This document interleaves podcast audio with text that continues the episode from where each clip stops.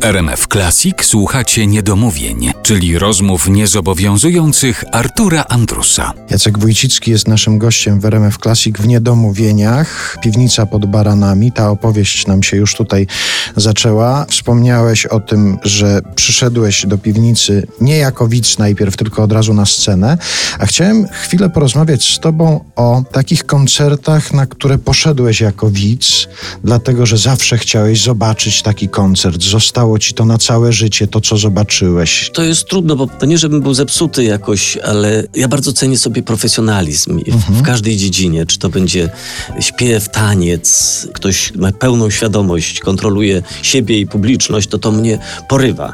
I myślę, że takim pierwszym, teraz sobie przypomniałem, to była umarła klasa kantora. To byłem jeszcze naprawdę studentem, takim początkującym. Udało mi się tam wcisnąć na ten spektakl i to mnie tak bardzo poraziło. A ponieważ jako no dziecię, bo miałem wtedy 10 lat czy 11, zaczynałem w Teatrze Starym e, w Krakowie jako aniołek i chłopiec chórzysta w spektaklu Dziady Konrada Swinarskiego, to bajka tego teatru, y, ten czar, kostium, scenografia, y, światła, to mnie bardzo uwiodło. Mi się to bardzo podobało, ja się czułem jak, jak w bajce, wiesz, I, i do tej pory mam takie chwile i miejsca, w których się czuję jak w bajce. Takim miejscem jest Wenecja na przykład, gdzie wchodzę jakbym był w teatrze i czuję się jakbym był na scenie, w otoczeniu tych wszystkich pałaców i niezwykłości tej historii kanałów, ale wracając do tego teatru, myślę, że to był ten moment, kiedy polubiłem takie miejsca czarowne i do tej pory szukam u znajomych, u innych artystów bajki i czaru. Chciałbym być dzieckiem, żeby mnie ktoś opowiadał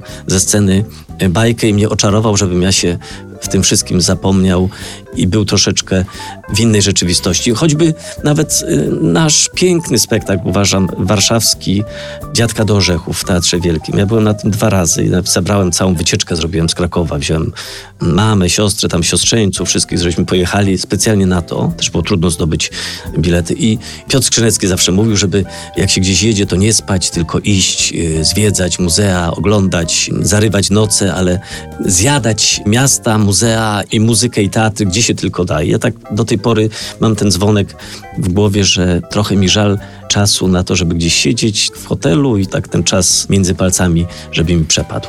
Ja zdradzę coś, do czego nie jestem upoważniony, żeby zdradzać, ale tu często się zdarza w tej audycji, że wyciągam takie rzeczy, o których się dowiedziałem na przykład przed wejściem do studia. Jacek Wójcicki, proszę Państwa, ma w telefonie taki dzwonek z dziadka do orzechów. To jest taka fascynacja aż. No tak, bo to jest taka piękna muzyka. Ja to mam przez cały rok. To tam, tam, taram, tam, tam, tam, taram, tam, tam, ta, tam, tam, tam, taram, tam, tam, tam, tam, tam, tam, tam, tam, tam, tam. No i teraz powinienem pięknie zatańczyć, i unieść się w powietrze. Czy to nie są wspaniałe chwile? No, każdy ma swoje ulubione takie fragmenty muzyczne. Ja uwielbiam pewien zespół popowy.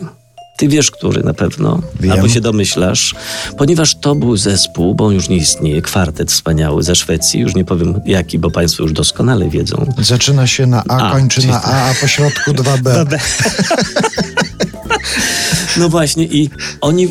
To dzisiaj już piszę na ten temat pracy, jakiś już y, rozkłada się ten zespół na czynniki pierwsze, ale ja od początku wiedziałem, że to jest jak pisane jak, jak muzyka klasyczna. Ja się nie dziwię, że to porwało wszystkich ludzi, oprócz tego, że to były szlagworty, tematy, które wpadały w ucho, ale jak to jest pięknie zinstrumentalizowane, jak to jest wspaniale zaśpiewane, ja do dzisiaj ciągle coś nowego odkrywam w tych nagraniach, bo jak kompozytor ma dobre wykształcenie muzyczne, to może popełnić symfonię i piękną piosenkę, a przykładów z muzyki klasycznej, kompozytorów klasycznych mamy też sporo, że pisali również ciekawe, fajne piosenki. No, Szpilman, Lutosławski na O, przykład tak. proszę bardzo. Ale wracając do tego zespołu, który zaczyna się na A, kończy na A i BB po środku ma, to ja wiedziałem o tej twojej fascynacji, ty o niej często zresztą opowiadasz, ale czy on cię fascynuje tylko w swojej oryginalnej wersji, czy na przykład w takiej wersji musicalowej jak Mamma Mia też cię fascynował? Szczerze? Tak. Kompletnie mnie nie fascynuje. Y, oczywiście obejrzałem to z przyjemnością, bo to są te piosenki. Ja po prostu lubię to brzmienie, wiesz, to brzmienie jest niepowtarzalne i próbowały różne grupy, które teraz po Abbie tak próbują robić tak zwane covery z tego i ten. I nikt niestety nie pobije oryginału. To jest nie do odtworzenia, nie do skopiowania.